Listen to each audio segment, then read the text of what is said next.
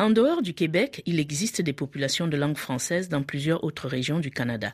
La FCFA, la Fédération des communautés francophones et acadiennes, représente ces 2,7 millions de Canadiens d'expression française résidant à l'extérieur du Québec et les aide à s'épanouir dans un environnement majoritairement anglophone. Cet organisme est notamment chargé de l'intégration des expatriés francophones ici. Alain Dupuis, le directeur général de la FCFA, a participé au dernier forum Destination Canada à Paris. Explication. Notre travail au quotidien, c'est de s'assurer qu'on puisse vivre en français à l'extérieur du Québec. Et donc, on travaille avec le gouvernement fédéral et les différents partenaires pour s'assurer qu'on ait des écoles en français, qu'on puisse avoir accès à des soins de santé dans notre langue, de la programmation culturelle. Alors, ce n'est pas évident toujours d'être capable de vivre en français dans une mer d'anglophones. Et donc, nous, ce qu'on fait, c'est du développement communautaire, c'est de la promotion pour que le français s'installe et soit promu partout au pays. Je crois que pour l'instant, il y a une seule province officiellement bilingue, euh, c'est le New Brunswick. Oui. Est-ce que vous favorisez le bilinguisme dans d'autres régions non francophones? Tout à fait. En effet, le Nouveau-Brunswick est officiellement bilingue, mais dans chaque province et territoire, il y a des politiques ou des lois sur les services en français qui permettent aux citoyens francophones d'accéder à des services dans leur langue de la part des gouvernements et à cette vie justement en éducation, en santé, en culture pour que le français se vive pas juste dans la famille, mais aussi dans une communauté élargie. Et on est très, très actif en immigration francophone parce qu'on veut que plus de francophones de partout dans le monde viennent s'établir dans nos communautés pour enrichir cette vie en français. Alors là, aujourd'hui, vous êtes en France euh, à cet événement Destination Canada. Les francophones, vous les encouragez à venir chez vous? Tout à fait. Donc, le Canada, en ce moment, la population est vieillissante. Il y a des pénuries de main-d'œuvre dans tous les domaines, que ce soit la santé, l'éducation, la petite enfance. Donc, le Canada, pour se développer, a besoin d'immigrants qui parlent nos deux langues officielles.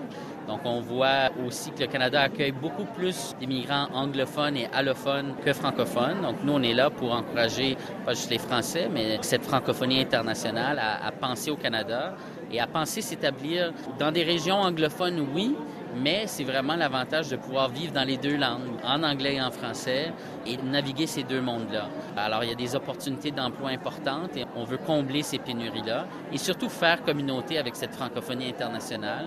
Moi, je suis d'origine canadienne-française. Mes ancêtres viennent de la France il y a 400 ans, mais nos communautés sont extrêmement diversifiées aujourd'hui.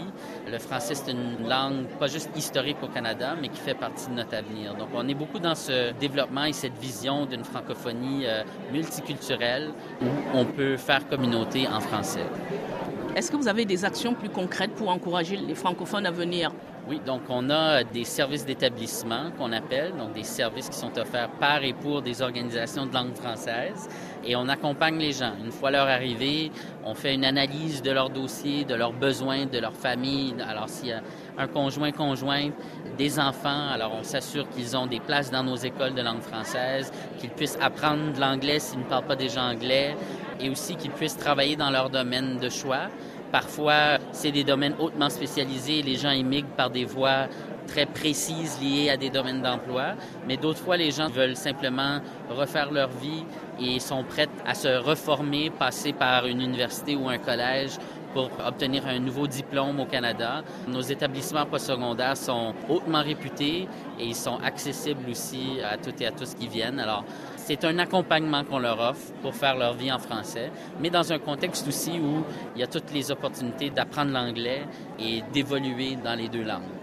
Mais c'est une culture d'abord américaine chez vous. Est-ce que vous avez aussi ce côté formation à l'intégration de la nouvelle culture? Tout à fait. Alors, il y a des programmes spéciaux qui existent. Il y a 14 communautés accueillantes francophones qu'on a créées dans les cinq dernières années.